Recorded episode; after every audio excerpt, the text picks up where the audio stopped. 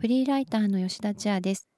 今週は取材を続けている震災後の福島についてお話しします。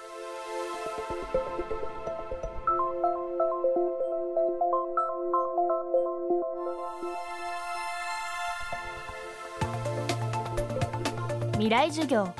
今週の講師はフリーライターの吉田千亜さんです。吉田さんは福島第一原発の事故の後被害者や避難者の取材やサポートを続けてきました。3冊目の著書「古類。双葉郡消防士たちの311」は今年講談社本田康晴ノンフィクション賞を受賞。事故後も地元に踏みとどまって活動した消防士たちの姿を描いた一冊で吉田さんは当時活動していた125名のうち66名から話を聞きました。未来授業2時間目。テーマは仕事か家族か自分の命か。いろんなエピソードありますね。あの例えばあの消防人生でこれほどの緊迫した瞬間はなかったっていうような情景例えば爆発した後の塵がこう夜のこうヘッドライトに当てられてキラキラこう降ってくるものが見えたとかあともう一つはその私ほんとびっくりしたのがその皆さん携帯電話つながらなくなってご家族がどこにいるのかも全くわからない状況の中で生きるか死ぬかの活動をされておられて、まあ、一番、ま、ショックだったのは衣装を描いた消防士さんがたくさんおられたっていうことですかね。その時に衛星電話を使ってもいいという許可が出て、まあ、1人30秒という約束で家族と連絡が取れた消防士さんもそれは地震発生から3日後4日後なんですけれど自分が死ぬかもしれないって思っていた方が本当にこう爆発をしたテレビの映像のもしかしたらそのフレームの中に彼らがいたかもしれないって思うとそして遺書も書いていたんだっていうことを思うと本当に何て言うか、まあ、取材をしながらも生きておられることが本当に良かったなって思うのともうそもそも皆さん地震発生から8日間ほとんど寝てなかった方とかもう本当にこう救助救急ひっきりなしで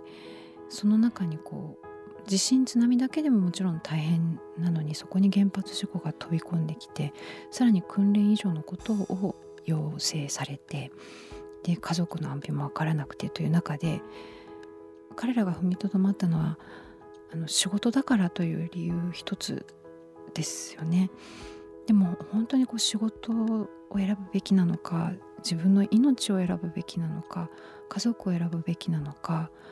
本当にそれぞれがこう葛藤して、まあ、選択させられたんだと思うんですね。私だったらきっと怖い逃げたいって思うだろうでもそうしなくてはならないんだっていう思いでまあ彼らおられたんだと思うんですけれど本当に彼らがもっと守られてほしかったなっていうことは本当に一番思ったことです。双葉消防本部では地震発生から2時間も経たない午後4時45分に東京電力から15条通報を受け取りました。15条通報とは原子炉をコントロールできていないことを意味する通報。異常な状況の中で地元の消防士たちは過酷な現場へと向かっていきました。私の個人的な怒りはやっぱり原動力なんだとは思います。あの当たり前なんですけど彼らはご家族があって自分の大切なものがあって事故前の暮らしは本当にこう穏やかでのどかであの海のある地域だからかまあサーフィンをみんなでやってたりとか、まあ、バーベキューみんなでやってたりとか、まあ、本当多様な趣味をお持ちの方がいたりとか父親であったりとかおじいちゃんであったりとかあの消防士としてだけではない彼らの人生があってそういったものが、まあ、私の取材では消防士のその人というのをお話を伺ってますけれどその向こう側には人生、まあ、そのものみたいなものがあってそれがこう本当に変えられてしまったっっていうことを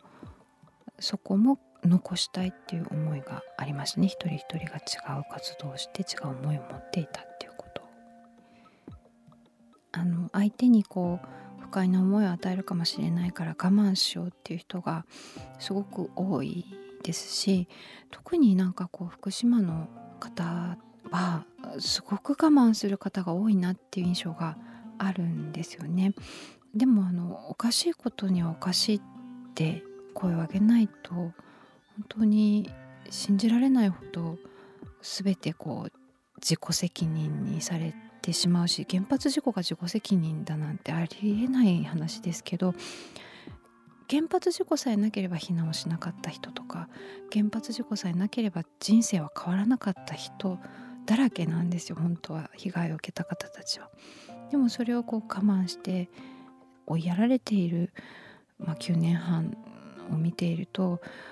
そんな理不尽なことがあっていいのかという怒りっていうのは私の中にはやっぱりありますしそれは続いています。未来授業。今週の講師はフリーライターの吉田千也さん。今日のテーマは仕事か家族か自分の命かでした。吉田さんの著書「古類。双葉郡消防士たちの311」は岩波書店から発売中です。未来授業明日も吉田千也さんの授業をお届けします。